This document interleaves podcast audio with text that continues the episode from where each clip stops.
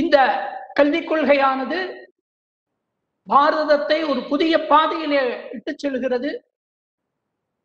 ஒரு உன்னதமான பாரதத்தை படைப்பதற்கு நிச்சயமாக இந்த கல்வி கல்விக் கொள்கையில இருக்கக்கூடியதான திட்டங்கள் செயல்முறைகள் நிச்சயமாக உன்னதமான நிலைக்கு நமது பாரதத்தை உயர்த்தப் போகிறது. எப்படி அப்படிங்கிறதெல்லாம் நம்ம பார்க்க போறோம். பெற்றோர்களுடைய நோக்கிலே அவர்களுடைய சிந்தனைகள் எண்ணங்கள் எப்படி மாறப்போகிறது? எந்த மாதிரியான ஒரு மாற்றங்கள் ஏற்பட போகிறது? அப்படிங்கிறத நாம் பார்ப்போம் அதை பத்தி சிந்திப்போம். கல்வி அப்படிங்கிறது தான் முக்கியமானது. ஒரு நாட்டிற்கு ஒரு தேசத்திற்கு அதனுடைய வளர்ச்சிக்கு அந்த தேசத்திலே இருக்கக்கூடிய மக்களினுடைய வளர்ச்சிக்கு உறுதுணையாக இருக்கக்கூடியது கல்விதான். மனுஷனுக்கு எப்படி முதுகு எலும்பு என்பது பேக்போன் அப்படின்னு சொல்லக்கூடியது முக்கியமோ? ஒரு கட்டிடத்திற்கு அடிக்கலாக இருக்கக்கூடிய அஸ்திவாரமாக இருக்கக்கூடியது எப்படி முக்கியமாக இருக்கிறதோ அது மாதிரி கல்விங்கிறது நாட்டினுடைய வளர்ச்சிக்கு முன்னேற்றத்திற்கு முக்கியமாக திகழ்கிறது அப்படிங்கிறது எல்லாருக்கும் தெரிஞ்சதுதான். அதனாலதான் சுவாமி விவேகானந்தர் சொல்லும் பொழுது கல்விங்கிறது என்ன அப்படின்னா புதுசா ஒண்ணும் இல்லை. ஒவ்வொரு மனிதனுடைய எண்ணத்திலும் அவனிடத்திலே இருக்கக்கூடிய ஒரு ஆற்றல் புதைச்சிருக்கு அதை வெளிக்கொண்டு வருவதற்கு உதவக்கூடியது எதுவாக இருக்கிறதோ அது பேர் தான் கல்வி. Education is the manifestation of perfection already in man மனிதனிடம் பூர்வம் முன்னாடியே இருக்கிறது அந்த பூர்ணத்துவம் என்பது. ஆற்றல் என்பது மனிதனுடைய உள்ளே இருக்கிறது.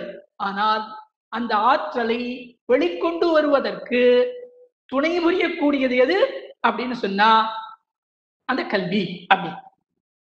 இப்போ புதிதாக உருவாக்கப்பட்டதான இந்த தேசிய கல்விக் கொள்கை என்பது விவேகானந்தர் எதை சொன்னாரோ அதை செயல்முறைப்படுத்தக்கூடிய ஒரு விதத்தில் அமைந்திருக்கிறது.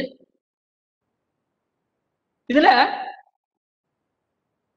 பெற்றோர்கள் பேரண்ட்ஸ் எப்படி அழுகிறாங்க அவங்களுடையதான பார்வை எப்படி இருக்கு எப்படி இருக்கு அப்படிங்கிறத பார்ப்போம். பொதுவா பெற்றோர்களுடைய சிந்தனை எப்படி இருக்கு? எதுக்காக படிப்புக்கு அனுப்புறாங்க ஏன் படிக்கணும்னு சொல்றாங்க? அப்படின்னா படிச்சா ஒரு வேலை கிடைக்கும். வேலை கிடைச்சா ஓ, சௌரியமா வாழலாம். தன்னுடைய குழந்தை வேலை பார்த்து சம்பாதித்து நன்றாக வாழ வேண்டும் அப்படிங்கிறது தான் அவங்களுடைய எண்ணம். அதனால நீ படிக்க போ அப்படிங்கிறாங்க. ஆனா இப்போ இந்த புதிய கல்விக் கொள்கை என்பது அந்த சிந்தனையில கொஞ்சம் மாற்றத்தை கொண்டு வந்திருக்கு. இனிமே இந்த புதிய கல்வி கொள்கையானது நடைமுறைப்படுத்துகின்ற பொழுது என்னாகும்? பேரண்ட்ஸினுடைய பெற்றோர்களுடைய சிந்தனையில ஒரு மாற்றத்தை ஏற்படுத்தும். என்னன்னா இந்த சமுதாயமானது வளமாக இருக்க வேண்டும். அப்படிங்கிறதான ஒரு எண்ணத்தை அது கொடுக்கும். வெறும் தன்னுடைய குழந்தை என்கின்ற பார்வையில் இருந்து இந்த சமுதாயமானது வளமாக இருக்க வேண்டும் நலமாக இருக்க வேண்டும் இந்த நாடானது செழிப்பாக ஆக வேண்டும் அப்படிங்கிறதான ஒரு கண்ணோட்டத்தை பெற்றோர்களுடைய மனதிலே இந்த கல்வி திட்டமானது உருவாக்கும் அப்படிங்கிறதுல சந்தேகமே இல்லை. பதினொன்னு பன்னெண்டு அதாவது பிளஸ் ஒன் பிளஸ் டூக்கு போகும்பொழுது ஒரு குறிப்பிட்டதான சப்ஜெக்ட பாடத்திட்டங்களை தேர்ந்தெடுத்து அதை படிக்கிறாங்க. அதை அடிப்படையாக வைத்துக் கொண்டுதான் கல்லூரிகள்ல அட்மிஷன் அப்படிங்கிறதான நடைமுறை இருக்கு. இப்ப என்ன ஆகுதுன்னா வாய்ப்புங்கிறது ரொம்ப குறையிறது. அந்த பையனுக்கு வாய்ப்பு மற்ற பகுதிகளில் வாய்ப்பானது குறைஞ்சு போயிடுது அவனுக்கு விருப்பம் இருந்தாலும் படிப்பதற்கான வாய்ப்பு இல்லாமல் போயிடுது. அந்த நிலை மாற வேண்டும் அப்படிங்கிறதுக்காகத்தான் இந்த கல்வி திட்டமானது புதிய கல்விக் கொள்கையானது உருவாக்கப்பட்டிருக்கிறது. இதுல எதனால பெற்றோர்கள் மகிழ்ச்சி அடைவாங்க? அப்படின்னு சொன்னா குழந்தைங்க சந்தோஷமா இருக்கணும் எப்போ சந்தோஷமா இருப்பாங்க? ஸ்கூலுக்கு அனுப்பும் பொழுதே குழந்தை அழுதுகிட்டே தான் போகுது. ஸ்கூல்ல இருந்து வரும்பொழுது ரொம்ப சந்தோஷமா இருக்கு கோபம் இருக்குன்னு சொன்ன உடனே குழந்தைக்கு அதுல வருத்தம் ஏற்படுது. ஏன்னா அந்த பருவத்துல விளையாடக்கூடியதான ஒரு நிலை. ஆனால் எப்படி இந்த குழந்தையானது வளர வேண்டும்? எப்படி கல்வி அறிவு பெற வேண்டும்? அப்படிங்கிறதான சிந்தனை. இப்ப இருக்கக்கூடியதான கல்வி முறையினால இல்ல. ஓரளவு அறிவை புகட்டுகிறது. ஆனால் ஒரு வளர்ச்சியை ஒரு பூர்ணமான ஒரு வளர்ச்சிய இப்ப இருக்கக்கூடியதான கல்வி முறை கொடுக்கவில்லை. கிட்டத்தட்ட முப்பத்தி நாலு ஆண்டுகளாக ஒரே மாதிரியான கல்வி முறையில தான் போயிட்டு இருக்கோம். ரொம்ப மாற்றங்கள் இல்லாமல் இருக்கு. அதனாலதான் சில ஏமாற்றங்கள் ஏற்படுகிறது. அதை மாற்றுகின்ற விதத்திலே இப்பொழுது கல்வி முறை வந்திருக்கிறது. அந்த ஆறுல இருந்து எட்டுல இருக்கக்கூடியதான அந்த ஸ்டேஜ்ல அந்த காலத்துல கட்டாயம் ஒரு முறை ஒவ்வொரு முறையும் என்ன பண்ணணும்? அந்த தொழிற்கூடங்களுக்கு போகணும். அதே மாதிரி என்ன ஆகலாம்? அப்படின்னு அந்த ஐடில ஐடிஐல இருக்கு பாலிடெக்னிக் இருக்கு. அது மாதிரி பல தொழில் சார்ந்ததான தொழிற்கூடங்கள் தொழில் கல்விக்கூடங்கள்லாம் இருக்கு. அங்க இருக்கக்கூடியவர்கள் அழிச்சுன்னு போறது இல்லாட்டி இந்த குழந்தைங்களை அங்க அழிச்சுன்னு போய் காமிக்கிறது. அதனால ஒரு எக்ஸ்சேஞ்ச் ஆஃப் ஐடியாஸ் இருக்கும் பொழுது அந்த குழந்தைங்களுக்கு தொழில் மேல ஒரு விருப்பமானது ஏற்படும். அடுத்த ஸ்டேஜ் நைன்த்ல இருந்து டுவெல்த்துங்கிறதான ஸ்டேஜ் இப்போ பொதுவாகவே இந்த நேரத்துலதான் அதிகமான டென்ஷன் யாருக்கு? பேரண்ட்ஸ் நைன்த்ல என்ன மார்க் இருக்கணும் அப்பதான் டென்த்துக்கு நல்லா மார்க் வாங்க முடியும்? டென்த்துல நல்ல மார்க் வாங்கினாதான் நம்ம கேட்கக்கூடிய குரூப் கிடைக்கும். அதை படிச்சு நல்ல மார்க் வாங்கினாதான் காலேஜ்ல அந்த குரூப் கிடைக்கும். இப்படியே சிந்தனை பண்றாங்க. அவர்களுடைய சிந்தனையை நான் தவறுன்னு சொல்ல வரல. ஏன்னா சமுதாயம் அப்படி இருக்கு. கல்வி முறை அப்படி இருக்கு. ஆனால் அதை மாற்றுகிறார்கள். ஒரு உயர்ந்ததான ஒரு மாற்றத்தை ஏற்படுத்தியிருக்காங்க. என்னன்னா ஒரு தொழிற்கல்வியை கட்டாயமாக படிக்கணும். ஏதாவது ஒரு கட்டாயம் அதுல அந்த அந்த பள்ளி எதெல்லாம் கொடுக்குறாங்களோ அதுல விருப்பமான ஒன்றை தேர்ந்தெடுத்து படிக்கணும் அப்படின்னு. ஏற்கனவே தொழிற்கூடங்கள்ல பார்த்ததுனால ஓரளவு ஒரு அஹ், அதுல இருக்கக்கூடிய ஒரு ஆர்வம் இருக்கும். அதுல மிகுந்த ஆர்வம் எதுல இருக்கு? ஓவியம் வரையத்துல இருக்கலாம் விவசாயத்துல இருக்கலாம் தையல்ல இருக்கலாம். இது மாதிரி பல இப்போ செல்போன் இருக்கு. இப்போ செல்போன்ல இருக்கக்கூடிய பார்ட் அதை எப்படி எல்லாம் இது பண்றோம்? இந்த மாதிரி எலக்ட்ரா எலக்ட்ரிக்கல் எலக்ட்ரானிக்கல் அது மாதிரியான விஷயங்கள்ல அவங்களுக்கு ஆர்வம் இருக்கலாம். ஏதாவது ஒன்றை எடுத்துக்கொள்ள வேண்டும். அது கட்டாயம். அதற்கான வசதிகளை சொல்லிக் கொடுப்பதற்கான ஏற்பாடுகளை இந்த புதிய கல்விக் கொள்கையானது செய்கிறது. அதனால என்ன ஆகுது? அப்படின்னு சொன்னா மாணவர்கள் பின்னாடி கல்லூரிகளுக்கு போகும் பொழுது அங்கேயும் நிறைய சேஞ்சஸ் கொண்டு வந்திருக்காங்க. போகும் பொழுது இந்த கல்லூரிக்கு அவன் போகும் பொழுது பலதரப்பட்டதான பன்முக கல்வின்னு சொல்லக்கூடியதான கல்வியை அடைகிறான். மேலையும் அதை அவ தன்னுடைய விருப்பத்துக்கு தகுந்த மாதிரி அதை கண்டினியூ பண்ண முடியும். அதனால அவன் நைன்த் ஸ்டாண்டர்ட்லயே அவன் என்ன சப்ஜெக்டை சூஸ் பண்ணணும் அப்படின்னு நினைக்கிறான் சூஸ் பண்ணலாம். அதோட கூட ஒன்னே ஒண்ணுதான் அப்படின்னு இல்ல. பல சப்ஜெக்ட்ஸ் அவன் எடுத்துக்க முடியும். அடுத்தது தொழிற்கல்வியையும் அவன் தேர்ந்தெடுக்கிறான். அடுத்தது ஹையர் எஜுகேஷன் அப்படின்னு சொல்லக்கூடிய அங்கேயும் பன்முக கல்வி. இப்ப இருக்கக்கூடியதுல என்ன? பிளஸ் ஒன் பிளஸ் டூல என்ன படிச்சியோ அதை சார்ந்துதான் நீ படிக்கணும். அக்கௌண்டன்சி காமர்ஸ் மேத்தமெட்டிக்ஸ் படிச்சேன்னா நீ காமர்ஸ் தான் எடுக்கலாம். பிசிக்ஸ் கெமிஸ்ட்ரி உனக்கு இன்ட்ரெஸ்ட் இருந்தாலும் படிக்க முடியாது. பிசிக்ஸ் படிச்சேன். அப்படின்னு சொன்னா பிசிக்ஸ் எடுக்கிறேன்னு சொன்னா மேக்ஸ் பிசிக்ஸ் கெமிஸ்ட்ரி இருக்கிறவங்க தான் எடுக்கலாம். நீ காமர்ஸ் விருப்பம் இருந்தாலும் படிக்க முடியாது. மொழியியலை படிக்க முடியுமா? என்ன முடியாது.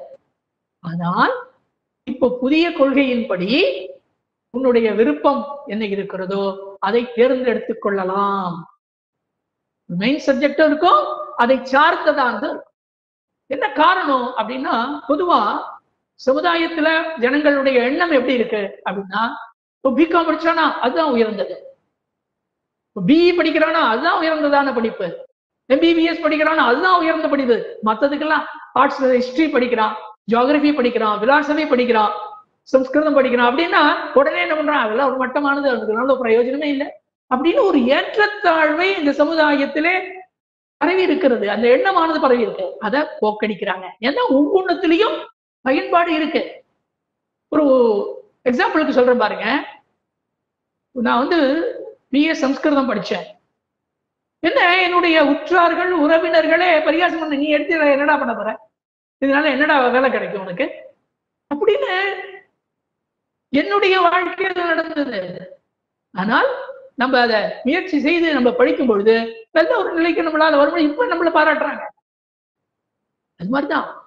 இப்போ ஆர்கியாலஜி எடுத்து படிக்கிறான் ஆர்கியாலஜிங்கிறது மட்டும் இல்ல அதோட இன்டர் ரிலேட்டடா இருக்கக்கூடிய பல சப்ஜெக்ட்ஸ் இருக்கு. மொழி தெரிஞ்சிருக்கணும். ஏன்னா இன்ஸ்கிரிப்ஷன்ஸ் எல்லாம் அவன் படிச்சாகணும். அப்போ மொழி அறிவு வேணும். வெறும் தமிழ் எல்லா இடத்துலயும் தமிழ்ல அப்படிதான் இருக்கா? இல்ல சம்ஸ்கிருதத்துல இருக்கு. சில இடத்துல தெலுங்குல இருக்கு. மலையாளத்துல இருக்கு. அப்போ அது மாதிரியான மொழி அறிவு அவனுக்கு தேவை. அது எழுத படிக்க தெரியணும். அதை புரிந்து கொள்ளக்கூடியதான அறிவு தேவையா இருக்கும். அது மட்டும் இல்ல அந்த ஒரு கல் எடுத்துட்டாங்கன்னா இதனுடையதான ஆஹ், காலம் என்ன அப்படிங்கிறதான கார்பன் டேட்டிங் அப்படின்னு சொல்றாங்க. அதை பரிசோதித்து அதனுடைய காலத்தை நிர்ணயம் பண்றாங்க. அதுக்கு கெமிஸ்ட்ரியினுடையதான அறிவு தேவை. ஆகவே ஒரே ஒரு கோர்ஸ்ல ஒரு பாடத்திட்டமாக இருந்தாலும் அதோட சம்பந்த வரலாறு தெரிஞ்சிருக்கணும். அதோட சம்பந்தப்பட்டதானது என்னெல்லாம் இருக்கோ அத அவனால படிக்க முடியும். அதனால ஹிஸ்டரியும் படிக்கலாம் கெமிஸ்ட்ரியும் ஒரே நேரத்துல படிக்க முடியும். எனக்கு வந்து இசையில ஆர்வம் இருக்கிறது. இசையை எடுத்துக்கலாம். மியூசிக்கையும் எடுத்துக்கலாம்.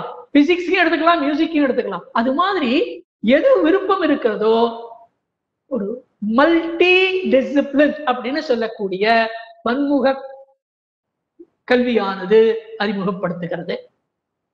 அடுத்தது எல்லாமே மார்க் பேஸ்டா இருக்குல்ல? இனிமே அப்படி இல்ல. எல்லாமே கிரெடிட் பேஸ்ட் எல்லாமே என்ன பண்ணுவான் யூனிஃபார்மா பாரதம் முழுக்க எல்லா இடத்துலயும் யூனிஃபார்மா கிரெடிட் பேஸ்ட் தான்.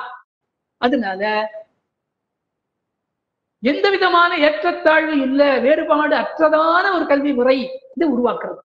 அதனால பேரண்ட்ஸுக்கு இதை படிச்சானே இதை படிச்சுட்டானே அப்படிங்கிறது இல்ல. மாணவர்களுடைய விருப்பமும் நிறைவேறுகிறது பெற்றோருடைய விருப்பமும் நிறைவேறுகிறது. பெற்றோர் என்ன சொல்றாங்க? கெமிஸ்ட்ரி பண்றாங்க பையன் என்ன பண்றான்? கெமிஸ்ட்ரியும் படிக்கிறான். ஹிஸ்டரியும் அவனுடைய விருப்பம் ஹிஸ்டரியும் படிக்கிறான். இது மாதிரி ஒரு கலந்ததான ஒரு பையனுடையதான விருப்பப்படி கொடுக்கும் பொழுது பன்முக கல்வி கொடுக்கறதுனால பல ஆற்றல்களை உருவாக்குறான். அங்கேயும் தொழிற்கல்வியானது கட்டாயமா படிச்சே ஆகணும். இதன் மூலமாக பேரண்ட்ஸ் அவங்களுடைய பேர்டன் ரொம்ப குறையாது.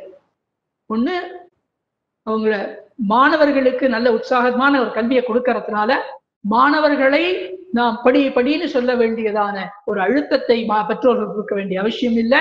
அதனால கொஞ்சம் ரிலாக்ஸ்டா இருப்பாங்க.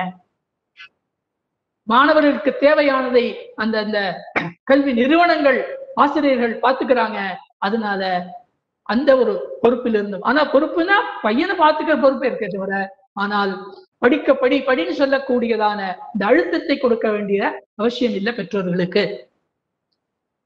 மேலும் ரிசர்ச் வரைக்கும் போகணும்னு சொன்னாலும் அதற்கு வாய்ப்புகளை பலருக்கு கிடைக்கிறது இல்லை. ஆனால் இப்பொழுது அந்த பலருக்கு கிடைப்பதற்கான வாய்ப்பை இந்த புதிய தேசிய கல்வி கொள்கையானது கொடுத்திருக்கிறது. இம்ப்ளிமெண்டேஷன் இருக்கும் பொழுதுதான் இது நமக்கு தெரியும். ஆகவே எந்த ஒரு நிலையிலும் சரி, நம்மளுடைய மாணவர்கள் சிறந்தவர்களாக உருவாவதற்கு இந்த கல்வி திட்டமானது இருக்கு. இந்த கல்வி திட்டமானது செயல்முறைப்படுத்தணும். நிச்சயமாக எல்லோரும் அதை செயல்முறைப்படுத்துவதற்கு உறுதுணையாக இருக்கணும். சுவாமி விவேகானந்தர் சொல்லக்கூடிய ஒன்றுதான் எப்படிப்பட்ட கல்வி வேணும்? அப்படின்னால் தன்னுடைய காலில் தானே நிற்கக்கூடியதான ஆற்றலை கொடுக்கக்கூடிய கல்வி வேணும் அப்படிங்கிறத சொல்ற அவருடைய quote we want that education by which character is form strength of mind is increased the intellect is expanded and by which one can stand on one's own leg. எப்படிப்பட்ட கல்வி வேணும் குணங்கள் நல்ல குணங்களை உருவாக்கக்கூடிய க- கல்வி வேணும் பண்பாட்டு கல்வி வேணும் நம்மளுடைய மனதை நம்மளுடைய அறிவை பலப்படுத்தக்கூடியதான கல்வி வேணும் நம்மளுடைய அறிவானது ஒரு குறுகியதாக இல்லாமல் நிறைவாக விரை விரிந்ததாக அது இருக்க வேண்டும். அதனால ஒருவன் தன்னுடைய காலில் தான் நிற்பான் மற்றவர்களை அண்டாமல் தான் நிற்கக்கூடியதான தகுதி படைத்தனாவான் அப்படிப்பட்ட கல்விய வேணும் அப்படின்னு என்ன ஒரு கனவை அவர் கண்டாரோ அதை நினைவாக்கக்கூடியதாக இந்த தொழிற்கல்வியானது இந்த புதிய தேசிய கல்விக் கொள்கையானது கொடுக்கிறது. இது கட்டாயமாக கொண்டு பெற வேண்டியதான ஒரு கல்வி திட்டம் மொழிக்கு முக்கியத்துவம் கொடுத்துருக்காங்க. அதனால கலாச்சாரம் வளரும். தொழில் கல்விக்கு முக்கியத்துவம் கொடுத்துருக்காங்க. அதனால வேலை வாய்ப்புகள் பெருகும். தொழில்துறையில நம்மளுடைய நாடானது முன்னேறிய நாடாக இருக்கும். விவசாயத்துக்கு முக்கியத்துவம் கொடுக்குறாங்க. அதனால நம்மளுடையதான எல்லா விதத்திலையும் ஒரு வளர்ச்சியானது இருக்கும். ஆகவே பன்முக வளர்ச்சி கொண்டதான நாடாக இந்த பாரதமானது ஆவதற்கு புதிய தேசிய கல்விக் கொள்கை மிகவும் பயனுள்ளதாக இருக்கிறது. பாரத நாடு அஹ், எவ்வளவு பெருமை வாய்ந்த நாடு அப்படிங்கிறதையும் நம்ம இந்த குழந்தைகளுக்கு மாணவர்களுக்கு எல்லா வகையான லெவல் ஒன்ல இருந்து பன்னெண்டாம் வகுப்பு மாணவர் வரைக்கும் அனைவருக்கும் நம்ம சொல்லித்தர வேண்டிய அவசியம் இருக்கு அஹ், அப்படிங்கிறது முக்கியம். சரி ஏன்னு சொன்னா நமது வேதத்துல சொன்ன சொன்ன மாதிரி நம்ம ஒத்துக்கிறோமோ இல்லையோ உண்மை உண்மைதான். So whether we acknowledge it or not truth always prevails அப்படின்னு சொல்லுவாங்க. ஸோ உண்மை என்பது உண்மைதான். ஸோ இந்த கு- குழந்தை பருவத்தில் இந்த லாஜிக்கல் திங்கிங் தர்க்க ரீதியான சிந்தனை ஒரு problem solving so problem solving மட்டும் இல்லை பிரச்சனைகளை தீர்வதற்கான திறன்களை இந்த மாணவருக்கு அளிப்பது மட்டும் இல்லை ஒரு இக்கட்டான நிலையில ஒரு சவால் நிறைந்த இடத்துல ஒரு வாய்ப்பு வாய்ப்பை கண்டுணரக்கூடிய திறனாய்வு அறிவு கிரிட்டிக்கல் திங்கிங் சொல்லக்கூடியதை நம்ம இந்த மாணவருக்கு வழங்க வேண்டும் ஸோ எல்லா விஷயத்திலையும் ஒரு கெட்ட விஷயம் நடக்குது அப்படின்னா அந்த கெட்ட விஷயத்துல ஒரு நல்ல விஷயத்த நம்ம எடுக்க முடியுமா அப்படின்னு சிந்திக்கிற ஆற்றல் நமக்கு நமக்கு இயற்கையாக கிடைக்கணும். மனமுடைந்து இருக்கணும். மாணவர்கள் வந்து மனம் உடைந்து போயிடக்கூடாது. ஸோ இன்னைக்கு சுச்சுவேஷன்ல எப்படி நடக்குது? ஒரு பையன் ஒரு மாணவன் வந்து ஒரு பரீட்சையில தே- முடியலையா? உடனே ஒரு விபரீதமான முடிவுக்கு போறான். ஸோ அப்படிப்பட்ட முடிவுக்கு போறதுக்கு என்ன காரணம்? அப்போ வாழ்க்கை வாழ்க்கையில பன்முகத்தன்மை அப்படிங்கிறதுக்கு வெற்றி தோல்வி அனைத்தும் இருக்கு. அந்த விஷயத்தை எப்படி அவனுக்கு அணுக நம்ம கையாள் கையாள்வது எப்படி வந்து அவனுக்கு கற்றுக்கொள்வது அப்படிங்கிறது இந்த இந்த தேசிய கல்விக் கொள்கை ரெண்டாயிரத்தி இருபது வந்து முழுக்க ஆஹ், உதவியாக இருக்கு அப்படின்னு நம்ம சொல்றோம். இந்த national book policy knowledge resource இந்த நாலேஜ் ரிசோர்ஸை கட்டமைக்கிறோம். நம்மளுடைய தேசிய கல்விகளுக்கு சொல்றது digital library national book promotion policy புத்தகத்தை ப்ரொமோஷன் பண்றதுக்காக பல்வேறு விஷயங்களுக்கு நம்ம இங்க ரெக்கமெண்டேஷன் கொடுக்கப்படுகிறது. அது மட்டும் இல்லாம national open schooling state open schooling அப்படின்னு சொல்லக்கூடிய விஷயங்களும் கற்றுத்தரப்படுகிறது. அது ஏபிசி கிரேடுன்னு சொல்லி சொல்றாங்க. அதுல பாத்தீங்கன்னா ஏபிசி நேஷனல் ஓப்பன் ஸ்கூலிங்லேயே மூன்றாவது மூன்றாவது வகுப்பு நிலைக்கு ஏ ஒரு ஏ கிரேட் ஐந்தாம் வகுப்பு நிலைக்கு ஒரு பி கிரேட் அண்ட் தென் எட்டாம் வகுப்பு நிலைக்கு ஒரு சி கிரேட் ஸோ அதே மாதிரி பத்து டு பன்னெண்டு. ஸோ இதில் சப்- எதுக்காக இந்த விஷயம் தரப்பட்டிருக்கு அப்படின்னு பார்த்தீங்கன்னா ஒருவேளை மா- ஒரு மாணவன் தன்னுடைய குடும்ப சூழ்நிலை காரணமாக டிராப் அவுட் ஆக ப- பள்ளி செல்ல முடியல அப்படின்னா பின்னாடி ஒரு இன்டர்வென்ஷன் ஆகிறதுக்கு மாணவர்கள் பாயிண்ட் ஆஃப் வியூல இது ரொம்ப உதவிகரமாக இருக்கு அப்படிங்கிறத நம்ம புரிஞ்சுக்கிறோம். ஒரு பழைய சிஸ்டத்துல இதுக்கு முன்னாடி ட்ராப் அவுட் ஆயிட்டானா திரும்ப வந்து அவன் வந்து அதே வகுப்புல சேர சேர்ந்து பயில்வது கடினமா இருக்கும். இந்த விஷயங்களுக்கு வந்து மிக வலிய மிக மிகுந்த ஆஹ், உதவிகரமாக இருக்குது இந்த கல்விக் கொள்கை அப்படிங்கிறத தெரிஞ்சுக்கிறோம். தென் எக்ஸ்பீரியன்சியல் லேர்னிங் அப்படின்னு சொல்லி அனுபவபூர்வமா தெரிஞ்சு கொள்றதுக்கு இந்த ஹேண்ட்ஸ் ஆன் லேர்னிங் அப்படிங்கிற சிஸ்டத்தை இதுல கொண்டு வராங்க. ஹேண்ட்ஸ் ஆன் லேர்னிங் தன் கை கைகளை மூலியமாக நம்ம பல வித்தைகளை பல திறன்களை பெறுவது எப்படி அப்படிங்கிறது. அப்படிங்கிறதுக்கு கான்செப்ட் பண்றாங்க. ஸ்போர்ட்ஸ் இன்டிகிரேட்டட் அப்படிங்கிற விஷயம். Sports integrated story telling story telling மூலியமாக அப்ட்ராக்ட் அப்ட்ராக்ட் அறிவு வந்து வளர்வதற்கு மிக முக்கிய காரணமா இருக்கு. ஸோ அப்படிதான் இந்த நம்ம மாணவர்கள் வந்து எப்படிப்பட்ட மாணவர்களா உருவாகணும்னா சில திறன்கள் வந்து கொலாபரேஷன் பண்ணக்கூடிய செல்ஃப் இனிஷியேட்டிவ்னு சொல்லக்கூடிய தானே தன் தானே ஒரு வேலையை தொடங்கக்கூடிய ஆற்றலை கொடுக்கக்கூடிய மாணவன். அது மாதிரி செல்ஃப் டைரக்ஷன் ஸோ சுயமாக அவன் வந்து பாதையில செல்வதற்கு முடிவெடுக்கக்கூடிய திறனை நம்ம அளிக்கிறது. செல்ஃப் டிசிப்ளின் தான் சுய ஒழுக்கமாக இருப்பது. யார் வேற யாருக்காகவும் இல்லாம ஒரு தண்டனைக்காக பனிஷ்மெண்ட்டுக்காக ஒழுக்கமா இல்லாம சுய ஒழுக்கம் தானே வந்து ஒழுக்கமாக இருக்கிறதுக்கு இது வழிவகை. செய்யப்பட்டிருக்கு. ஸோ மாணவர்களுக்கு.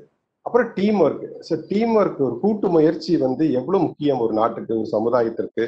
ஒரு தனிப்பட்ட நபருடைய வெற்றிக்கு கூட ஒரு கூட்டு முயற்சி வந்து ரொம்ப முக்கியம். ஸோ டீம் ஒர்க்ல அவன் எப்படி கான்சென்ட்ரேட் பண்ணணும்னு சொல்லப்பட்டிருக்கு. ஸோ ரெஸ்பான்சிபிலிட்டி பொறுப்பு தன்னுடைய பொறுப்பு என்ன? தன்னுடைய குடிமகனுடைய பொறுப்பு என்ன? அப்படிங்கிறதும் சொல்லப்பட்டிருக்கு. ஸோ அது மட்டும் இல்லாம தன்னுடைய உடலை வந்து ஆரோக்கியமா வச்சுக்கிறது. கண்டினியூஸா வாழ்க்கை பூரா லைஃப் லாங்கா வந்து ஃபிட்னஸா இருக்கிறது எப்படி? அப்படிங்கிறதையும் நம்ம இதுல கவனம் செலுத்தப்படுகிறது. ஸோ ஸோ இதெல்லாம் வந்து இதெல்லாம் நடைமுறைப்படுத்தும் போது நம்மளுடைய மாணவன் வந்து எப்பேர் நல்ல ஆற்றலை கொண்டு இருப்பான் அது மட்டும் காரணம் இல்லை அவன் வந்து தன்னுடைய பகுதியில தன்னுடைய நிலையில மற்றவர்களும் வழிகாட்டியாக அந்த மாணவன் இருக்கிறதுக்கு மிகவும் உதவியாக இருக்கு அப்படின்னு நம்ம சொல்றோம். உயர்கல்வியில இந்த மாணவர்களுக்கு பாயிண்ட் ஆஃப் வியூல மிகவும் சுதந்திரம் வந்து அதிகம் அளிக்கப்பட்டிருக்கு. தனக்கு தேவையான சப்ஜெக்டை வந்து அவன் படிக்கிறான். படித்துட்டு வேற சப்ஜெக்ட்டுக்கு அதுக்கப்புறம் சில நாளம் கழிச்சு நாட்டம் வருது அப்படின்னா தன்னுடைய பாடங்களையும் வேற பாடங்களுக்கு மாத்துறதுக்கும் அவனுக்கு இந்த வாய்ப்பு வழங்கப்படுகிறது. ஸோ ஒன்பது பத்து பதினொன்று பன்னெண்டு வகுப்புகளை வந்து செகண்டரி எஜுகேஷனாக நம்ம கிளப் பண்ணிட்டதுனால இந்த நான்கு வருடம் அந்த மாணவனுக்கு வந்து எப்படிப்பட்ட கல்வி வேணும்னு அவனே தேர்ந்தெடுக்கிற அளவுக்கு அவன் வந்து சுதந்திரம் அளிக்கப்பட்டிருக்குது அப்படிங்கிறது இது முக்கியமான செய்தியாக இருக்கு. அது மட்டும் இல்லாம இந்த மாணவன் வந்து மல்டி டிசிப்ளினரி அப்ரோச் லேர்னிங் அப்படின்னு சொல்லக்கூடியது ஸோ ஒவ்வொரு பாடமும் வந்து ஒரு நேரவா குறுகி அந்த பாடத்தை மட்டுமே இருக்கக்கூடிய அந்த பாடத்தில் இருக்கக்கூடிய விஷயங்களை மட்டுமே தெரிந்து கொண்டு போகக்கூடிய பாதை இல்லாம பன்முகைத்தன்மை பல்கலைக்கழகம் அப்படின்னா பல பட்டங்களை பல விதமான பாடங்களையும் உருவாக்கி இருக்கு அந்த பல ஒவ்வொரு பாடமும் மற்ற பாடங்களுக்கு அடிப்படையாக இருக்கு. மற்ற பாடங்களுக்கு வளர்ச்சியாக இருக்கு அப்படின்னு பாக்குறோம். ஸோ மாணவர்களுக்கு இந்த மல்டி டிசிப்ளினரி பாடத்தை நம்ம கொடுக்கும்போது தான் தன்னுடைய வாழ்க்கையில வந்து முன்னேறுவதற்கும் ஒவ்வொரு சூழ்நிலைக்கு ஏற்றவாறு ஸோ ஸோ ஒரு வாழ்க்கையில ஒரு ஒரு படிப்பை படிக்கிறான் அந்த படிப்புரிய வேலைக்கு போறான். ஆனா கால சூழ்நிலை வந்து அந்த வேலை வந்து இல்லாமல் செய்து வேற வேலைகள் வாய்ப்புகள் வந்து அமையுது. அப்ப அந்த மாணவன் வாய்ப்பு உடனே அந்த சுவிச் ஓவர் ஆகணும் உடனே சுவிச் ஓவர் ஆகிறதுக்கு திறன்களை நம்ம முன்கூட்டியே நம்ம அளிக்க வேண்டிய அவசியம் இருக்கு. ஸோ அதனால இந்த திறன்கள் வந்து நம்ம இந்த கல்வி பருவத்திலேயே நம்ம வந்து அமல்படுத்த வேண்டிய அவசியம் இருக்கு. ஸோ தேசிய கல்விக் கொள்கை ரெண்டாயிரத்தி இருபது வந்து எதிர்காலத்தை வந்து மையமா வைத்து இப்படிப்பட்ட விஷயங்கள் நம்ம உருவாக்கி இருக்கோம் அப்படிங்கிறது தான் உண்மை.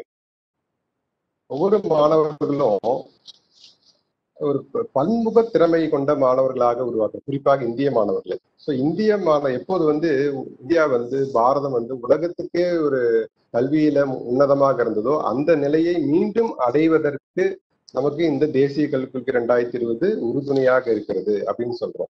ஸோ உதாரணத்துக்கு எடுத்துக்கோங்க. அது எப்படி உருவாகும் அப்படின்னு பாத்தீங்கன்னா இப்போ நம்ம நாட்டுக்கு நம்ம நாட்டை தேடி கல்விக்காக நம்ம நாட்டுக்கு வந்து பல்வேறு நாடுகள்ல இருந்து எப்பெல்லாம் வந்து அன்னை மாணவர்களை நம்ம அனுப்புறாங்களோ அப்போ அது ஒரு நிலையில நம்ம முன்னேறிய ஒரு சான்றாக அமையுது. இப்பவும் இருக்கு. இப்பவும் நம்ம சைனா ஜப்பான் மலேசியா ஆப்பிரிக்கால இருந்து பல மாணவர்கள் வந்து பாரதத்துல வந்து படிக்கிறாங்க.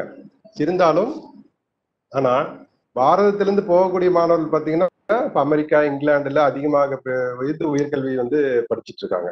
ஸோ இந்த படிப்பை வந்து நம்ம வந்து கொண்டு வரோம். இது வந்து திரும்ப கொண்டு வருவதற்கு இது முக்கிய மிக முக்கிய செய்திகளை நம்ம செய்யப்படுகிறது அப்படின்னு சொல்றோம். இதுல மாணவர்களுக்கு அறிவியல் ரீதியாக சயின்டிபிக் டெம்பரை வந்து முழுசா உருவாக்கணும். ஸோ அப்ட்ராக்ட் லேர்னிங் மட்டும் இல்லாம தன்னுடைய அறிவியலுடைய கான்செப்டை கருத்துக்களை வந்து செயல் வடிவமாக்குவதற்கு நம்ம இப்ப செய்ய வேண்டிய அவசியம் இருக்கு. அத அது- அதுல பாத்தீங்கன்னா இப்போ தாய்மொழி வல்வி கல்வி கல்வி அல்லது லோக்கல் லாங்குவேஜ் கல்வி வந்து இதுக்கு முழு முழு உதாரணம் முழு உதாரணம் உள்ள முழுமையாக உதவுகிறது அப்படிங்கிறது தான் அது உண்மை. ஸோ எப்படி உண்மைன்னு பாருங்க. தாய்மொழி வழி கல்வி மூலியமாக அறிவியல் கருத்துக்களையும் அவன் வந்து டைரக்டாக அவன் புரிஞ்சுக்க நேரடியாக அவன் புரிந்து கொள்ள புரிந்து கொள்வதற்கு எளிமையாக இருக்கிறது. ஸோ உதாரணத்துக்கு எடுத்துக்கோங்க. ஆங்கிலத்தில் சொல்லப்பட்டனா energy cannot be destroyed cannot be created அப்படிங்கிற தத்துவம். But only changed from one form to another form அப்படின்னு நம்ம ஆங்கிலத்துல ஒரு அறிவியல் கான்செப்டை நம்ம சொல்லிக்கிறோம் இதே தாய்மொழியில் உதாரணம் தமிழ்ல நம்ம சொல்லும்போது ஆற்றலை உருவாக்கவும் முடியாது அழிக்கவும் முடியாது. ஆற்றலை ஒரு நிலையிலிருந்து இன்னொரு நிலைக்கு மாற்ற மட்டுமே முடியும். அப்படிங்கிற கான்செப்டை எப்படி புரியும்? புரியறதுக்கு அவனுக்கு மாணவனுக்கு எதுவாக இருக்கு? இது லோயர் கிளாஸ்லயே வந்துருது. ஸோ இப்போ தாய்மொழி கல்வி மூலியமாக அறிவியலோ ஒரு முக்கியமான இந்த கண்டுபிடிப்புகள் எல்லாம் எளிமையா புரிந்து கொடுத்து அது அது விஷயமா சிந்திக்கவும் செயலாற்றுவதற்கு த- தாய்மொழி வழி கல்வி மிகவும் முக்கியமாக இருக்கு அப்படின்னு நம்ம சொல்லலாம். ஸோ அடுத்ததாக பார்த்தீங்கன்னா இந்த மூன்று மொழி கொள்கை அப்படிங்கிறது. மூன்று மொழி. ஒன்று தாய்மொழி இன்னொன்று ஆங்கிலம் இன்னொன்று இந்திய மொழி. ஸோ இந்திய மொழி இந்தியர்கள் அனைவரும் கற்றுக்கணும் அப்படின்னு சொல்கிறோம் சார் ஆக்சுவலா இந்தியர்களுக்கு வந்து இந்த பன்மொழி திறன் வந்து இயற்கையாவே அமைகிறது ஒரு முக்கியமான அவசியம் இது வந்து சைனாக்கோ அல்லது ஜப்பானுக்கோ அல்லது அமெரிக்காக்கோ இது வந்து இயல்பா வராத விஷயம். பட் இந்தியர்களுக்கு வந்து பன்மொழி கொண்ட நாடா இருக்கறனால ஸோ எப்போ நம்ம மக்கள் வந்து பிற மொழிகளை வந்து பிற இந்திய மொழிகளை எளிமையாக கற்றுக்கொள்ள முடியும். ஆங்கிலத்தை கற்றுக்கொள்வதை விட மற்ற வேற்று வேற்று நாட்டு மொழி கற்றுக்கொள்வதை இந்திய மொழிகள்ல வந்து பிற இந்திய மொழிகளை எளிமையாக கற்றுக்கொள்ள முடியும். அப்படி அந்த பிற பிற மொழிகளை வந்து அவன் தெரிஞ்சுக்கிறதுனால சிந்தனை ஆற்றல் வந்து அதிகமாக உருவாகுவது மட்டுமல்லாமல் மக்களுடைய தொடர்பும் ஒரு தேசிய ஒருங்கிணைப்பு தேச ஒருங்கிணைப்பு தேச வேற்றுமை அஹ், பாராட்டுவது போன்ற தேச ஒற்றுமையை உருவாகுவதற்கும் அது காரணமாக இருக்கு. அப்படின்னு தெல்ல தெளிவாக நிரூபிக்கப்பட்ட உண்மை. இதுக்கு இந்த தேசிய கல்விக் கொள்கை வந்து முக்கிய பங்கு வகிக்கிறது.